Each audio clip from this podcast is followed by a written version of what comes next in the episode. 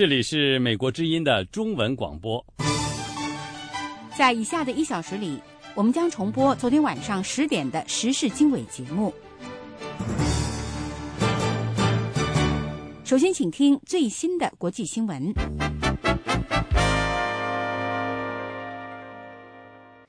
美国和中国承诺将一起合作解决朝鲜半岛危机。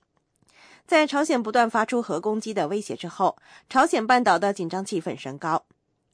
星期六在北京举行会谈之后，美国国务卿克里和中国国务委员杨洁篪表示，他们都支持在朝鲜半岛实现无核化的目标。克里表示，两人都同意无核化对区域和世界稳定来说都很重要。杨洁篪表示，中国将和美国及其他国家一起推动重新开始已经停滞已久的讨论朝鲜核项目的六方会谈。星期六一早，克里和中国国家主席习近平探讨了朝鲜的核项目和其他问题。克里告诉习近平说：“现在是一个关键时刻。”克里一直在敦促中国政府作为朝鲜最重要的盟友，应该运用自己的影响力，让朝鲜收回发出的威胁。朝鲜一直威胁要对美国本土和在亚洲地区的其他美国目标发动一场核战争。朝鲜还警告，他们再次进行导弹试射的准备工作已经进入了最后阶段。美国表示，美国和中国官员将在七月份举行会谈，讨论两国面临的经济和战略问题。美国国务院和财政部星期六宣布，中美战略与经济对话第五次会议将于七月八号到十二号在华盛顿举行。美国公布一份声明说。国务卿克里和财政部长雅各布卢将和中国外交部长和财政部长以及中美代表团成员共同出席会议。此次会议将重点讨论两国面临的中长期挑战和良机。巴勒斯坦总理萨拉姆·法耶兹星期六辞职，之前他和巴勒斯坦民族权利机构主席阿巴斯长期不和。法耶兹同意作为一个代理总理继续留任，直到成立一个新政府。法耶兹因为利用数亿美元的国际援助资金，在约旦河西岸修建道路、学校和其他基础设施而赢得赞誉，但是他和阿巴斯在经济政策以及总理权力等问题上存在强烈的分歧。美国认为法耶兹在动荡的中东地区是一个温和派人物。他得到了美国总统奥巴马和国务卿克里的公开支持。一份英国报纸报道说，英国军事科学家已经找到了可用于法庭的证据，证实叙利亚在冲突中使用了化学武器。《泰晤士报》星期六引述了没有透露姓名的国防方面的消息来源的话说，一份从叙利亚偷运出去的泥土样品证实叙利亚使用了化学武器。这个消息来源无法确认是政府军还是反政府武装使用了化学武器。不过，有一个消息来源不同意报道中提到的那些武器使用的是控制骚乱的化学品。这个消息来源表示，那些武器是其他东西，但不一定是使用了沙林神经毒气。叙利亚政府军和反政府武装互相指责对方使用了化学武器。而与此同时，一个活动人士组织说，叙利亚政府对西北部的伊德利卜省发动的空袭行动，导致至少十八人丧生，其中包括一名儿童。叙利亚人权瞭望台说，另外还有几十人在星期六对萨拉克卜镇发动的攻击行动中受伤。另外，叙利亚人权瞭望台说，在伊德利卜省的其他地方，叙利亚军队在对。巴宝林村展开的攻击行动中，至少杀死了十二名的反政府军士兵。好的，各位听众，新闻简讯就播报到这里，我是欣欣。接下来，请继续收听美国之音的时事经纬节目。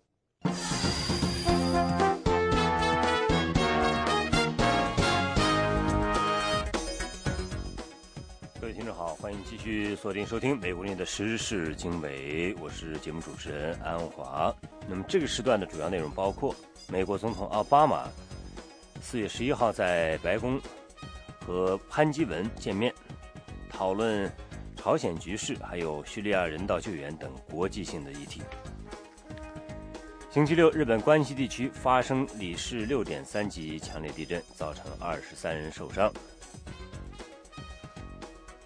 另外一方面，我们看到呢，中日两国现在在呃周边的这个海空的较劲呢加剧，而在钓岛问题上呢，啊，日本和台湾签订了渔业协定，让中国感到有些为难。美国再减军备，但是呢，侧重点放在了网络和亚太地区的安全。吕秀莲认为，习近平上台之后连打台湾三个嘴巴。以上内容欢迎收听。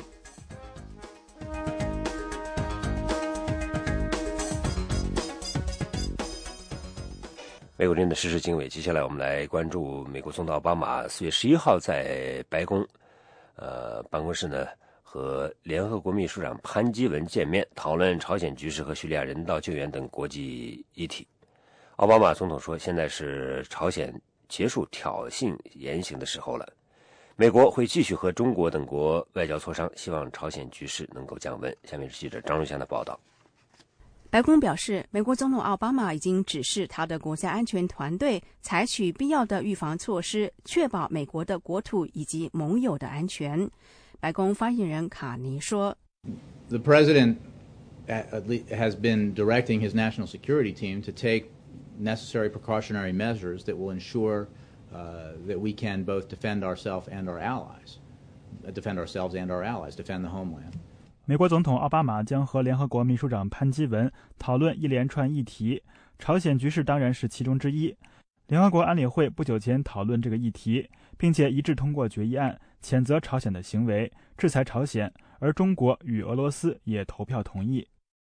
与此同时，在伦敦举行的八国集团外长会议说，如果朝鲜在发射导弹、举行核试验，各国将进一步予以制裁。八国外长在声明当中严厉谴责朝鲜的挑衅行为，严重威胁地区稳定以及国际安全，直接违反了联合国安理会的决议。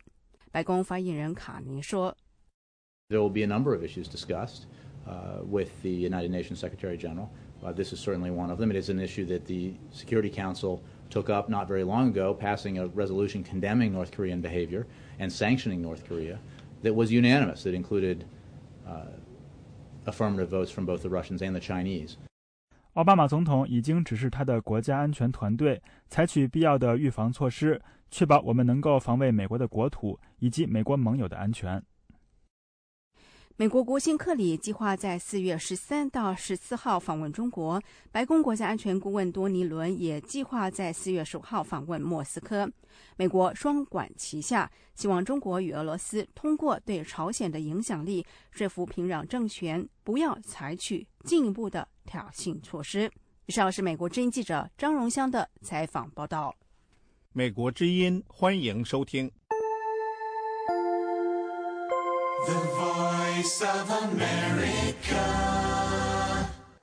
美国临时事经纬，接下来我们来关注日本的地震。星期六，日本关西地区发生了里氏六点三级强震，造成二十三人受伤。地震没有引发海啸，附近地区核电站没有出现异常。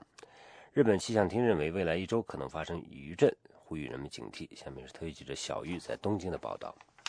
日本时间星期六早上五点三十三分，日本兵库县淡路岛一带。发生里氏六点三级地震，这是九五年阪神大地震以后这一地区首次发生的强烈地震。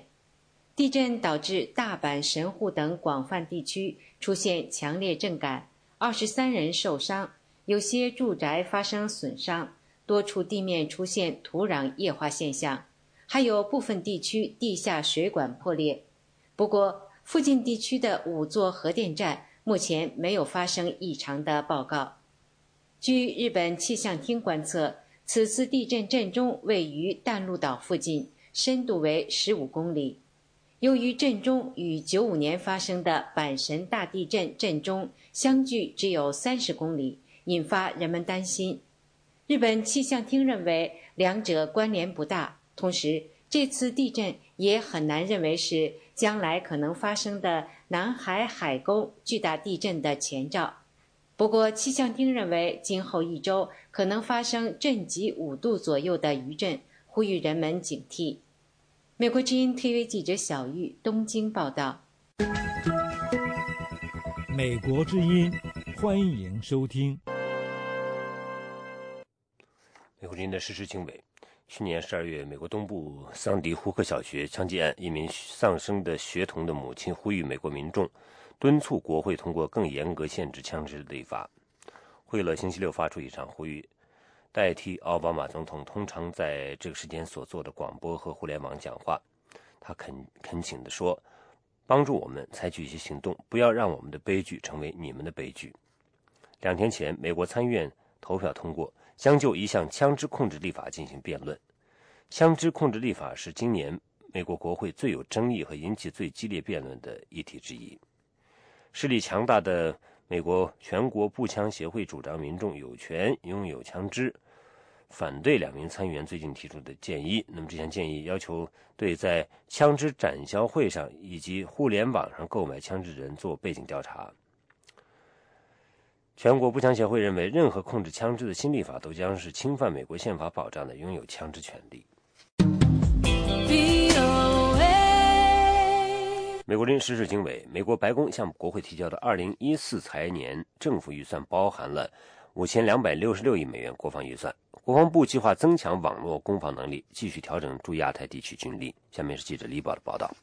白宫提交的新年度国防预算额比本年度的预算略为减少。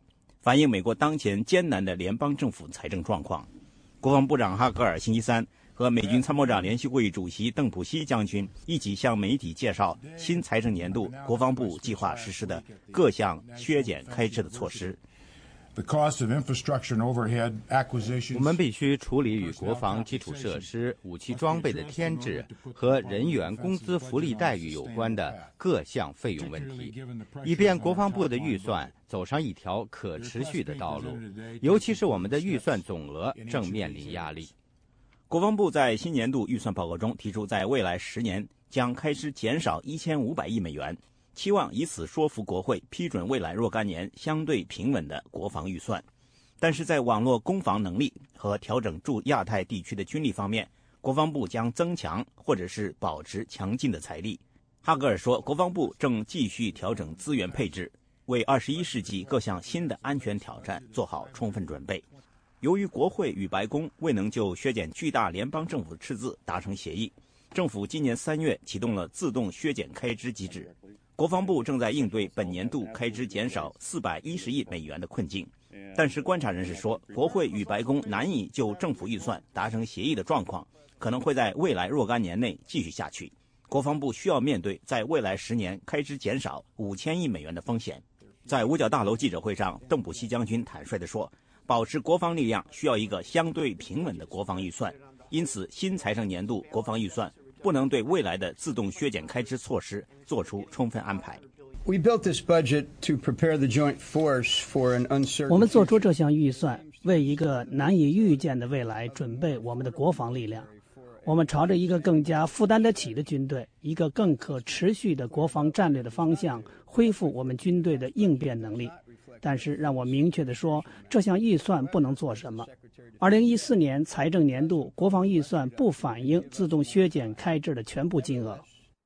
奥巴马总统提出的新年度国防预算再次提出关闭和重组一些军事基地，削减军方人员和家属的医疗照顾开支，并取消一些武器装备的添置。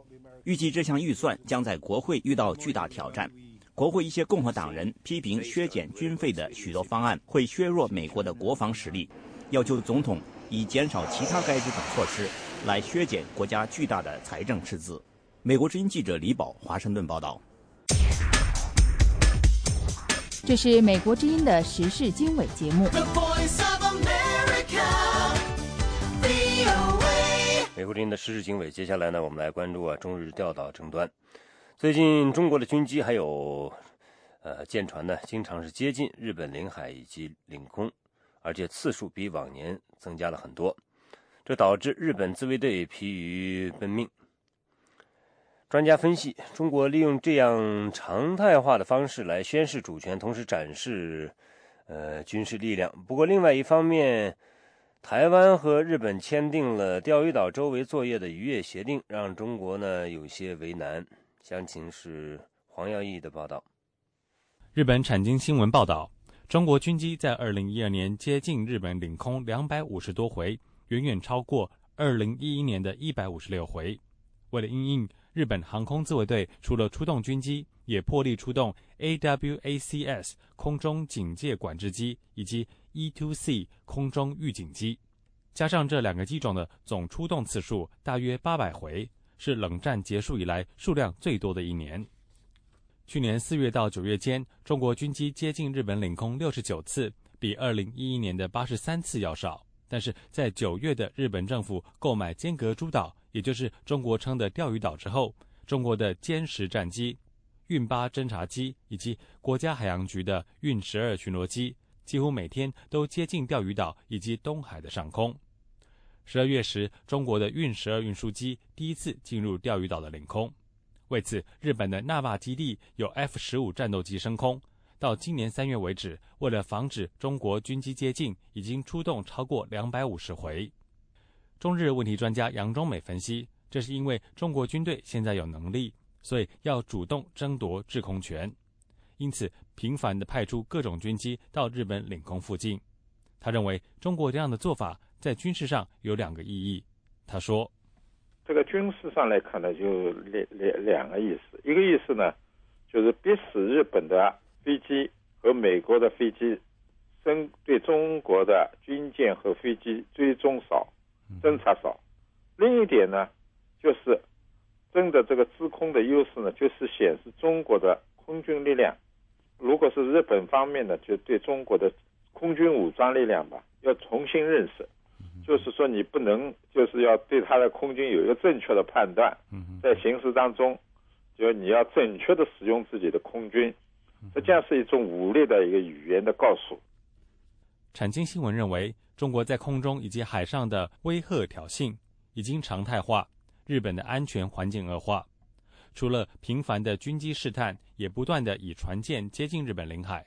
根据报道，中国船舰连续四天接近日本海域。四月九号，日本第十一区的海上保安部发现三艘中国的海监船侵入日本海域六个小时。这三艘船舰分别是海监二十六号、海监五十号、海监六十六号。杨忠美分析，海上的情况与空中不同，是中国针对日本购买尖阁诸岛，也就是钓鱼岛的行为进行反制。他告诉美国之音，怎样是来显示这个地方是有争议的，而不是像日本说没有争议的？怎么样来显示这个块领土是中国主权的？那么他现在也不能用武力，这个是武力有日美同盟在。我觉得这个是在外交和法理层面呢，表宣示主权。是，今日这个地区表示不是你管的，是我管。他把这个群海上的那个群势，并没有出动军舰，出动是这个渔政部的和这个海洋局的。因为这日本现在并没有妥协的迹象，所以他那个这个琴行的停驶呢是常态和定期公开，形成一个一个固定的方模式来显示主权。美国持续进行将军力部署在太平洋的举动，也引发了中国的关注。美国俄亥俄号核潜艇在四月十一号现身关岛，该潜艇上装备了一百五十四枚的战斧巡航导弹。关岛目前已经部署了三艘的核潜艇。美国国防部副部长卡特曾经表示，第四艘在二零一五年部署。奥巴马总统的重返亚太政策。将在二零二零年之前把百分之六十的美国海军军力部署到亚太地区。杨忠美认为，虽然美国的举动名义上是为了防范朝鲜的威胁，但是中国也感到不安，所以中国外交部长王毅才说出“别在中国家门口生事”的话，一方面警告朝鲜，一方面也在说给美国听。与此同时，日本与台湾在四月十号结束了长达十七年的渔业会谈，签订台日渔业协议。让台湾渔民能够在尖阁诸岛，也就是钓鱼岛的附近作业。杨中美分析，这项搁置主权、共同开发的协议，正如当年邓小平所采取的路线。不过，协议对日本以及台湾都有好处，对中国却有所不利。他说：“对日本来说，它虽然让出了渔业专属区，但是它达到了一个就是分割台湾和大陆联手抗日本的一个一个策呃战术。台湾在钓鱼钓鱼岛的法律的法律层面上的归属上这个说法呢，好像比中国大陆更有一点力。这对中国大陆是一个很伤很大的一个伤害。中国方面应当是很光火的，但是也不能说是批评台湾，因为他并没有放弃主权，所以中国在这件事上他可能就是很光火，但是现在也很难去施出有效的对策。杨忠美认为，作为反制，日后中国可能也派出中国渔船到台湾渔船捕鱼的地方作业，然后再以保护渔民的名义出动军力。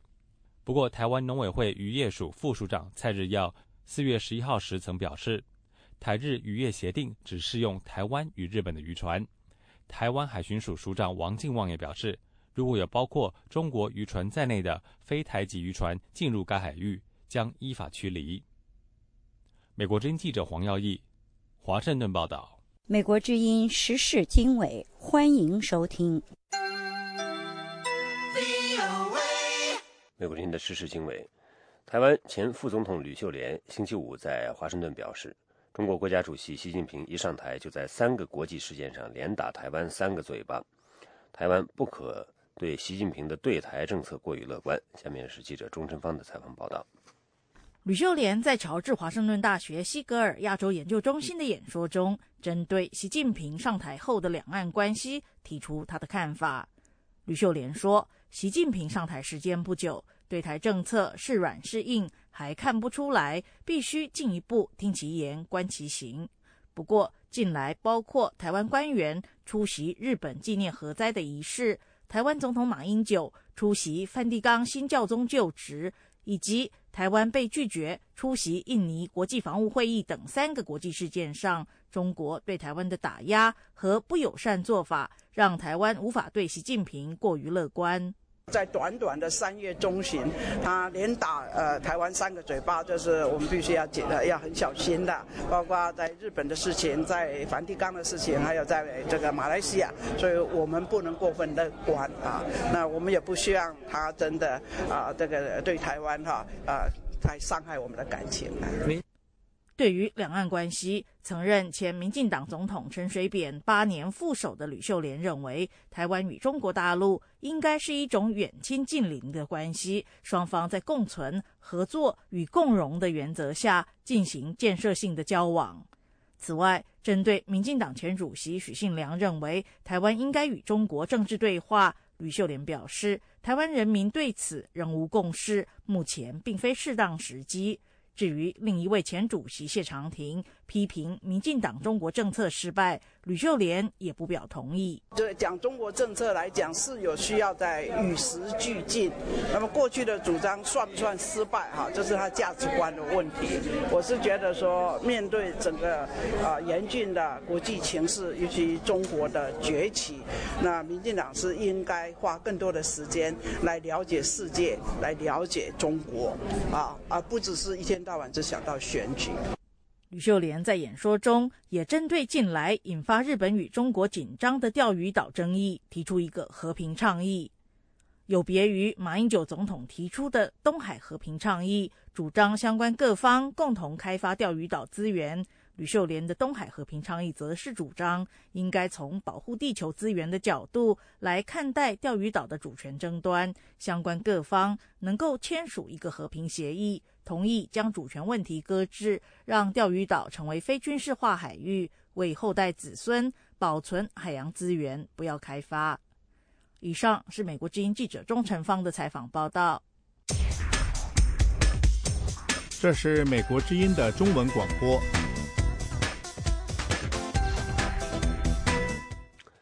美国临时事经纬广受外界关注的湖南永州上访妈妈唐慧起诉永州市劳教委赔偿一案，星期五经过一天的开庭审理，被永州中级法院判决败诉。唐慧在收到判决书十五天内可以向省高法上诉，而他已表示将提出上诉。二零零六年，唐慧十一岁的女儿遭到多人强暴和逼迫卖淫，唐慧认为在立案和审理过程中。当地公安部门涉嫌渎职包庇嫌犯，坚持多年上访申诉，被称为“上访妈妈”。去年六月五号，湖南高院对此案终审判决两人死亡，四人无期。但是呢，不到两个月后的八月二号，永州市劳教委却以堂会扰乱社会秩序为由，对他劳教一年半，后在社会舆论压力下撤销劳教。在劳教所度过八天的堂会，今年一月提出诉讼，要求劳教委赔偿和道歉。星期五的审理吸引了很多媒体和外地赶来的旁听者，但由于多数未获准旁听，法庭外一度发生冲突，并有人抗议。这是美国之音的中文广播。美国真实是经纬。那么现在呢？这个安徽省蚌埠市的公安局称，知名艺人是张琳十岁的女儿张安妮，二月二十七号，呃，从学校放学到见到她父亲期间呢，一直有学校老师陪伴。那么没有提呃，安妮那天被警方单独关押在派出所的几个小时。那么详情如何呢？我们来听记者陆阳的报道。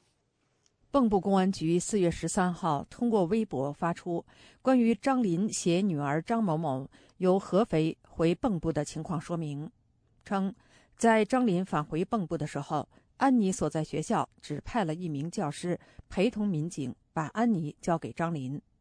十岁的张安妮二月二十七号下午放学之后，被四个身份不明的强壮男子带到合肥市琥珀山庄派出所。单独关押了三个多小时，直到晚上八点左右。期间没有人给他饭吃。当时，安妮的爸爸张林被警方控制。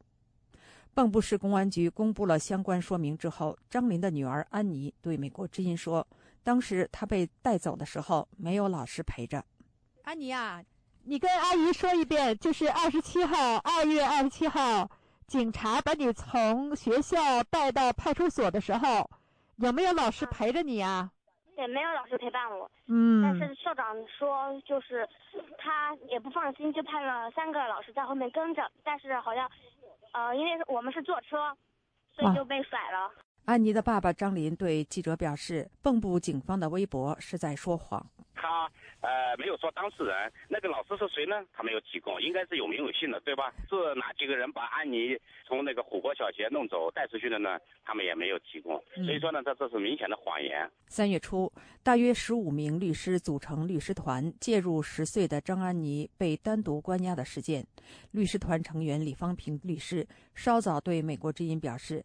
作为律师，他见过不少案子，像绑架、关押十岁未成年人的案例，的确极其罕见。涉案人员必须承担刑事责任。另一方面，网友抗议当局株连异议人士家人的行为，还张安妮受教育权的接力绝食活动继续进行。四月十三号的绝食者是张林的法律代理人天理先生。绝食中的天理对美国之音说：“他是绝食接力的第四棒。”天理说，之所以选择周末绝食，是因为政府部门星期一上班之后，他还要继续去各个相关部门走法律程序，要求他们公开相关细节作为证据。比如去琥珀山庄派出所，要他们说明是执行了谁的命令，在未征得监护人同意的情况下，把一个未成年小孩子带到派出所单独关押。张林的法律代理人天理说。现在，蚌埠和合肥公安局相互推卸责任。那个蚌埠公安局那天，一个国保大队长亲口对我说的：“不关他们的事，是合肥公安局干的。”他们不不关蚌埠的事。琥珀派出所呢，都说不是他们干的，是蚌埠公安局干。对，互相推。天理表示，他作为张林亲自委托的法律代理人。必须要尽职尽责，替张林父女讨回公道。尽管他无法预计前面的结果是什么，天理说，他今天也就是四月十三号接到网友发来的短信，说湖北武汉市几十名网友当天准备到合肥声援张林父女，但是他们在火车站被国保全部带走，不许他们到合肥。一些网友对蚌埠公安局的微博说明发表了评论，有人批评蚌埠公安局是在摘清自己，还有人批评警方是搞连坐，针对成年人的行动已经无理由，然而还殃及子女。美国之音陆阳，华盛顿报道。美国之音，欢迎收听。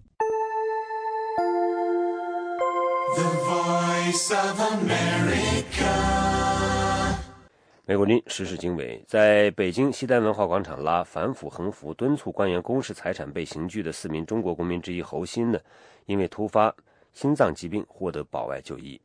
下面是美国人记者叶冰的报道：四名被以非法集会罪名刑拘的公民当中，唯一的女性侯鑫，在北京第一看守所里被关押了第十天之后，四月十号晚上从。北京市九九九急救中心由其家人接回家。三月三十一号下午，袁东、张宝臣、马新立和侯鑫等四人在西单广场先后拉出几条横幅，上面写着“公民要求官员公开财产，贪官裸官不杜绝，中国梦只能是白日梦”等。在警察到场干预后，又有一条横幅拉出，上面写着。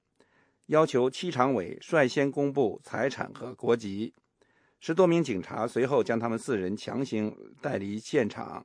一些旁观民众曾对警方表示抗议和质问。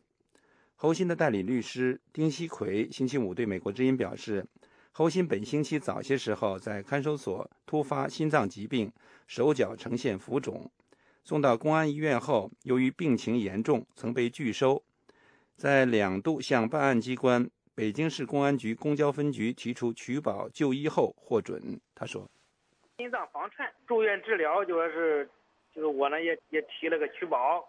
一开始呢，他们这个没批准，后来呢，这个一看在在医院嘛，就就怕怕出事嘛，因为因为现在心脏问题，怕出事所以就给取保了。”美国之音记者星期五晚上通过电话联系上。在北京家中休养的侯鑫，他表示他的身体正在恢复中。侯鑫表示，他在看守所期间没有受到虐待，有过两次提审，还有一次是办案人员当面通知他延长拘留时间和延长拘留的理由。他说：“就说是涉嫌非法集会，先是说是刑拘三天，后来又说是延长到三十天。”延长三十天的理由说是涉嫌团伙作案。我说你既然说我涉嫌非法集会，集会是一个人是不能集会的，所以一定是团伙集会，所以你这里这个理由根本就不能成立。然后最后他说，反正我通知到你了，就是到五月一号。我说那您通知到我了，那就行吧。通知到了，那我也没办法，因为所有的公权力在你掌握着嘛。今年二月以来，自称代表北京街头民主派委托来讲话的侯鑫，已经多次上街。并数次受到国保人员追查，但是他这次进看守所出面办案的单位不是国保部门，而是北京市公安局的公交分局。表面的调查重点没有涉及呼吁官员公开财产方面的诉求，而是与非法集会和阻碍交通有关。侯鑫表示，一位姓张的警官和其他警官提审他时都不肯正面回答他提出的任何质问。包括公民自发反腐究竟有什么罪的问题，却反复提到不该牵连她所挚爱的丈夫等话语，试图用亲情来说动她放弃她所坚持的公民权利和宪政等主张。他说：“他们说这种诉求不能说是不合理，只不过是所作所为不对不正确。我说那您给我一个正确的方式。我说我没有表达诉求的通道。我说因为你有一个游行管理法的十条跟宪法抵触。”宪法规定公民有游行示威、静坐、罢工的权利，但是我我您这个您这个跟宪法相矛盾的这个游行管理十条又规定必须去批准，说我听说的，包括看到的，从来没有批准过。我说我不能无限制的等下去，所以我们认为我们有权利用我们认为合理合法的手段来表达表达我们的诉求。再有一个，我说在文化广场搞的这个活动，并不涉嫌说是阻碍交通。我说你们警察出现之前，一切都是秩序都是井然的，大家都是很支持我们的，直到你们警察出现，场面才才才失控的。侯鑫披露，他星期五到关押与他同案被抓的袁东、张宝成和马新立的北京第三看守所，在他们三人在看守所的账户存上几一些钱，表示一点心意，同时想让他们知道他目前的情况。他说。看守所人员办理存款的时候，告诉他袁东他们在里面的情况都好。根据丁锡奎律师和侯鑫谈话透露出的信息，当局目前看来尚未以政治或者惯用的煽颠罪名处理此案，但是已经延长了对这四位公民拘留时间，并在提审中显然扩大了追问的范围。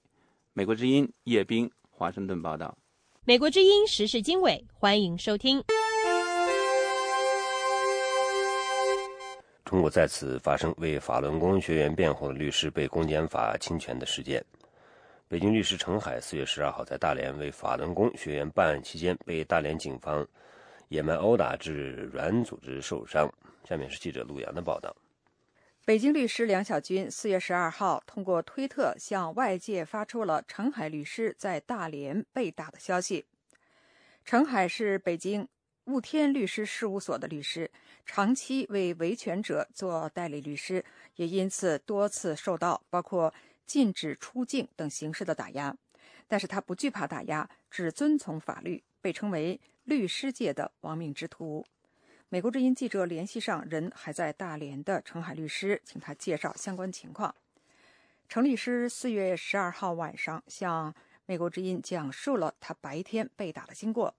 程律师和王全章、梁小军等律师。此次去大连是为十三名被告做代理律师的。这十三名被告都是法轮功学员，他们被控私自安装室外电视天线而触犯刑事罪。十三名被告的开庭日期本来定在四月十二号上午九点半，可是。大连中山区法院梁姓法官头天晚上八点半左右突然通知延期开庭，理由是有一名律师退出辩护。程律师说，实际情况是大连一位姓李的律师被法院阻止为这起案子的其中一名被告辩护，这名律师无奈之下只好退出。根据刑事诉讼法，因律师退出辩护，法院必须允许被告有十五天的时间重新聘律师。四月十二号上午九点左右。程律师一行到中山区法院索要延期开庭的书面通知。这份书面通知的作用有两个：一，证明法院的确没有开庭；第二，作为律师没有出庭的合法证据，否则律师就是严重的失职。结果，原来答应好等候律师，嗯，去取延期开庭证明的法官突然离开法院，去了中级法院去汇报工作。程律师他们又赶到了大连的中院，中院门口已经停了好几辆警车。程旅等五位律师在门口被警察架进附近的大巴车上。一个中年的一个警察，他指挥三个小伙子，叫我交出手机，我不交给他，我说凭什么交给你啊？然后就来抢夺，开始两人的抢，后来四个人一起来抢，抢了我坐在里面那个椅子的靠里面的，他也不好抢，然后就是这边掐脖子，那个人拎我的手，两个人搞我的手，然后硬把那个手机抢去了，然后他看我反抗了，就打我，就这个。这个警察呢，这个二零二二九七呢，就拧我，拼命拧我的左手臂。另外的小伙子照着我的一米八的小伙子，照着我的右脸颊就给我两拳。那个人呢，又把我的手拧到后面去，这样打了大概有二十分钟。程律师的衣服和背包都被警察扯坏。他告诉美国之音，当天凡是到原定开庭的第六法庭旁听的民众都被抓进警车。有在场的民众告诉程律师，这伙警察是大连市的国宝。程海律师经过到医院拍片，他的右手软组织挫伤，现在抬不起来。程律师说，大连法院对十三名被告的指控罪名过当，根据法律，他们根本不构成犯罪，最多是行政处罚。上星期在江苏省靖江为法轮功被告辩护时，被法院当庭拘留的王全章律师，也是大连十三名法轮功被告的辩护律师之一。他当天对美国之音表示，他在为法轮功办案的过程中，体会到中国的法院对于给法轮功辩护的律师非常的严厉，对律师的一丝的疏忽无限扩大。但是这种案件确实是我们呃要。呃，一旦有一点小小的疏忽的话，他们可能会做出一个放大的最呃，做一个最大的放大，嗯，然后去呃去指责这些律师的或者是这个辩护人的这个呃过失啊或者过错。嗯。王全章律师说：“中国没有法律说信仰法轮功是违法的，但是很多律师因为受到行政压力，都不愿给法轮功做被告辩护。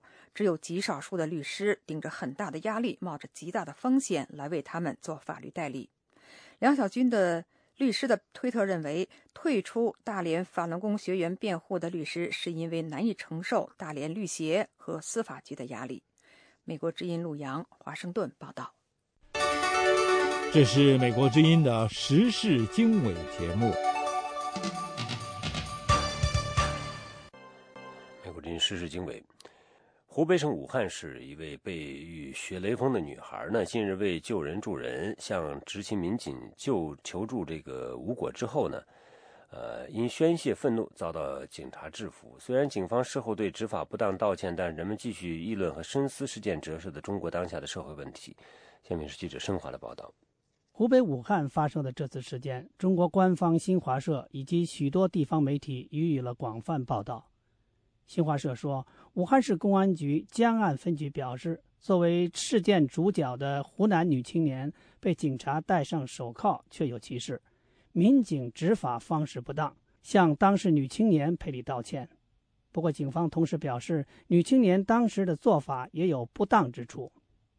据报道，四月十号下午，湖南岳阳汪姓女青年在武汉见到一位老人被车刮倒，头部失血不止。她在协助伤员前往医院包扎救治后，想拦警车送老人回家，同时求助警方寻找肇事者。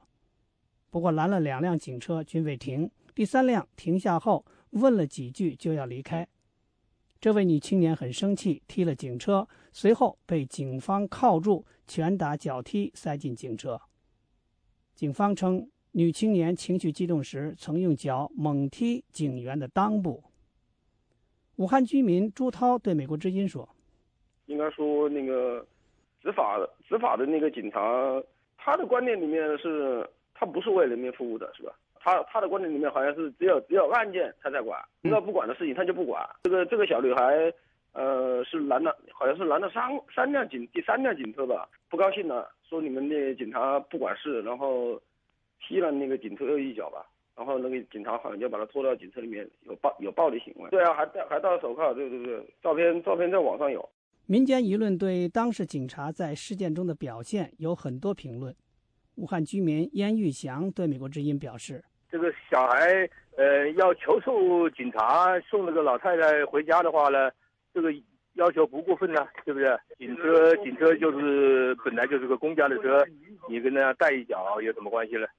嗯，也有这个，这也有这一层，就是说老太太受了伤害，大概那个人家这个肇事者逃逃逸了，这个东西也有。警察警察呢，他们就是爱滥用武力，他们也他们实际上警察是一个人民公仆啊，或者是这个公务员是吧？也是为这个拿着纳呃拿着纳税人的钱养活你的，是为那个社会服务的。你怎么可以在这个社会公众有求于你的时候，你对他？不礼貌倒还罢了，你回回头还伤害人家，那你这个伤害比这个真正的那个逃逸的人那个情节还要坏呀，对不对？有人质疑女青年为什么不用出租汽车？长沙晚报记者援引汪姓女青年的话说，当时她身上没有钱，于是想向警方求助。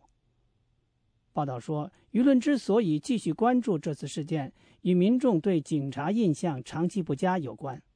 有网民搬出“警察老爷”的称呼。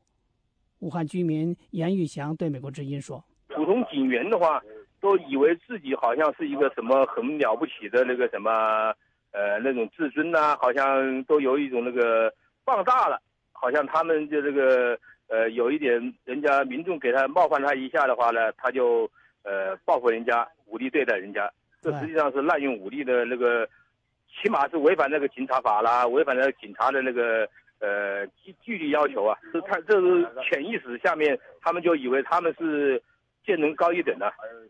报道说，武汉这次事件之所以比较迅速的了结，导致警方出面道歉，媒体也比较一致的站在这位女青年一边，与事件发生过程中被周围民众用手机拍照记录并上网分享有关。女青年被手铐铐住，以及受伤老人现场照片在网上广为流传。美国之音记者申华华盛顿报道。这里是美国之音的中文节目。在中国领导人习近平说过“中国梦”之后，中国官方掀起一股呃“中国梦”热潮。一位中国网民也自编了一首《中国梦》，上传到互联网。不过，这个《中国梦》内容随即被中国官方删除。下面是记者黄耀义的报道。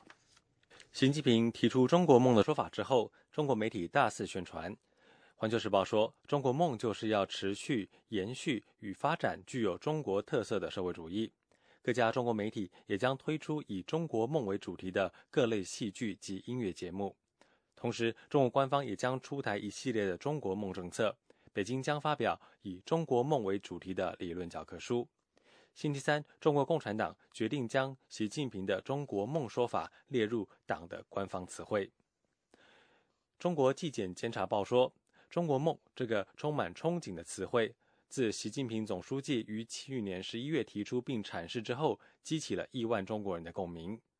一位中国网民李磊在四月六号将他的共鸣谱写成歌曲《中国梦》。不过，他的中国梦在一天之内两度被删除。李磊的歌曲当中这样唱道：“中国梦不是独裁的梦，中国梦不是专政的梦，中国梦。”李磊唱道：“中国梦不是独裁的梦，中国梦不是专政的梦，中国梦不是屏蔽的梦，中国梦不是贪官的梦，中国梦是人民的梦，中国梦是民主的梦。”中国梦是选举的梦，中国梦是自由的梦。这首充满红歌风的《中国梦》视频当中，特别写着“本歌献给彭丽媛女士”。现任解放军艺术学院院长的彭丽媛是习近平的妻子，演唱过不少红歌。英国《每日电讯报》报道，李磊说，习近平在三月时所说的“中国梦归根到底是人民的梦，必须紧紧依靠人民来实现，必须不断的为人民造福”。这样的说法并感动不了他。李磊说：“中国已经梦想了中国梦超过六十年，有许多梦想我们已经不再真的相信了，不相信中国政府所说的中国梦。”李磊在自己的中国梦歌曲当中阐述一个中国人的梦想，他唱道：“中国梦不是权贵的梦，中国梦不是黑帮的梦，中国梦不是审查的梦。”中国梦不是强李磊唱道：“中国梦不是权贵的梦，中国梦不是黑帮的梦，中国梦不是审查的梦，中国梦不是强拆的梦，中国梦是统一的梦，中国梦是台湾梦，中国梦是选举的梦，中国梦是自由的梦，中国梦是自由的梦。”其实，早在一九八四年，香港的知名歌星罗文就曾经演唱过一首《中国梦》，在歌词当中，他唱道。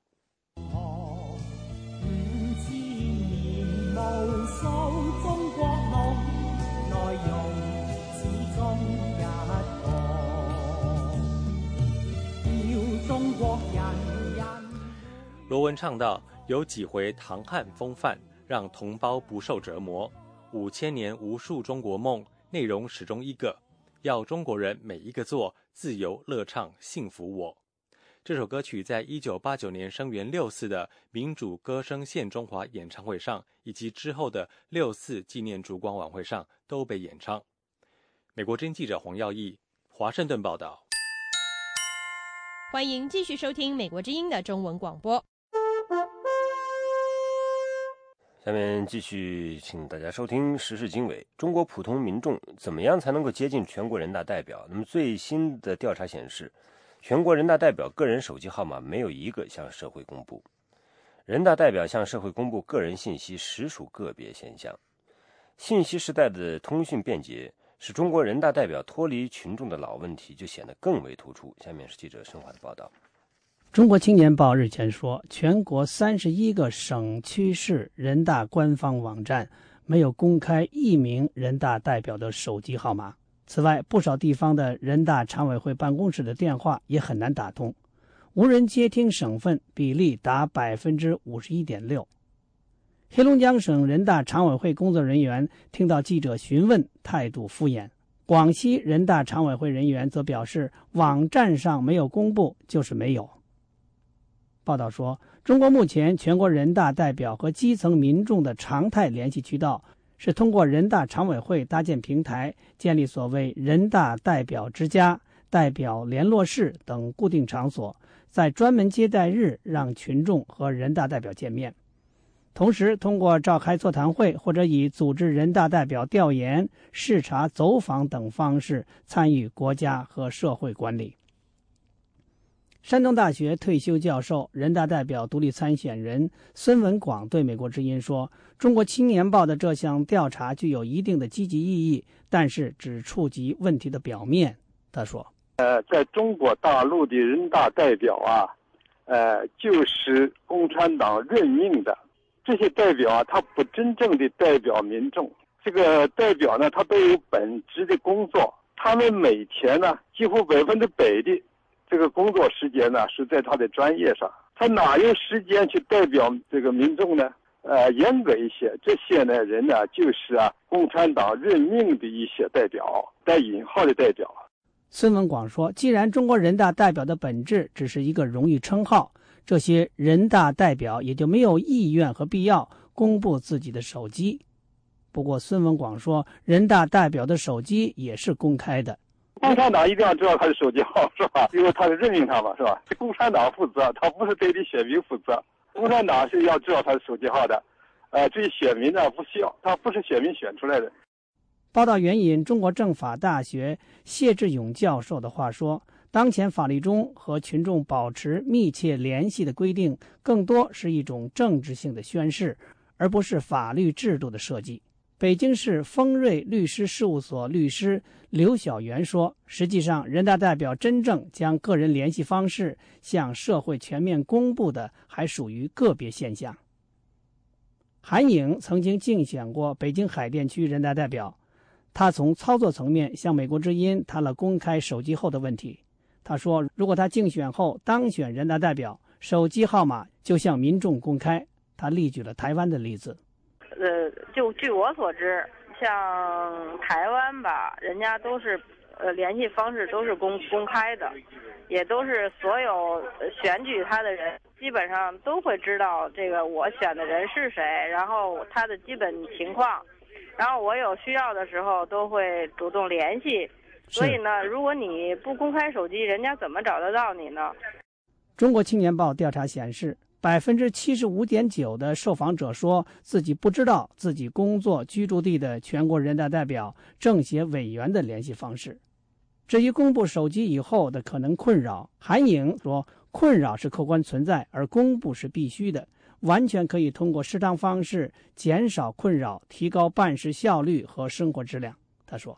会有一些困扰，比如说半夜骚扰，因为人嘛，各种各样的人都有，各种的问题也都有。但是呢，就是说我们可以，比如说，呃，在公布手机的同时，就是写一些简短的，比如说小温馨提示，希望尽量在什么什么时间段打电话，然后有什么问题我们会尽力协助帮忙解决。然后比如说，如果半夜如果没有特别紧急的情况。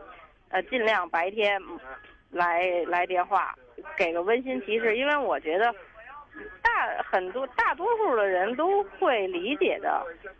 韩颖认为，人大代表向社会公布手机号码不应成为作秀的姿态，而是信息时代为他们联系群众提供了可能的方便。他说，即使不能够马上接听群众电话，允许民众留言，然后迅速予以处理，应该可以做到吧。美国之音记者申华华盛顿报道。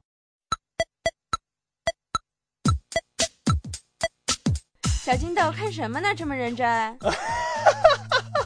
哎呀，逗死我了！上班不许看美剧。什么看美剧？我学习呢。这可不是一般的美剧，这是另类英语教学美剧。美语怎么说？你英语不是专八吗？不用学啦。我专八还优秀呢，还不是哑巴英语？这里教的词儿我都没听过，你也赶紧的吧。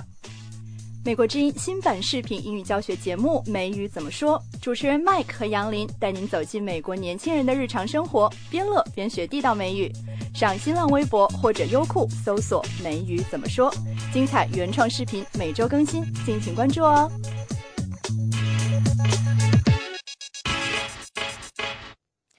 各位听众，我是欣欣，在这一时段的时事经纬节目的最后，再为您播报一组新闻简讯。委内瑞拉人将在星期天举行的一个特别选举中选出一个新总统，以替代刚刚去世的查韦斯总统。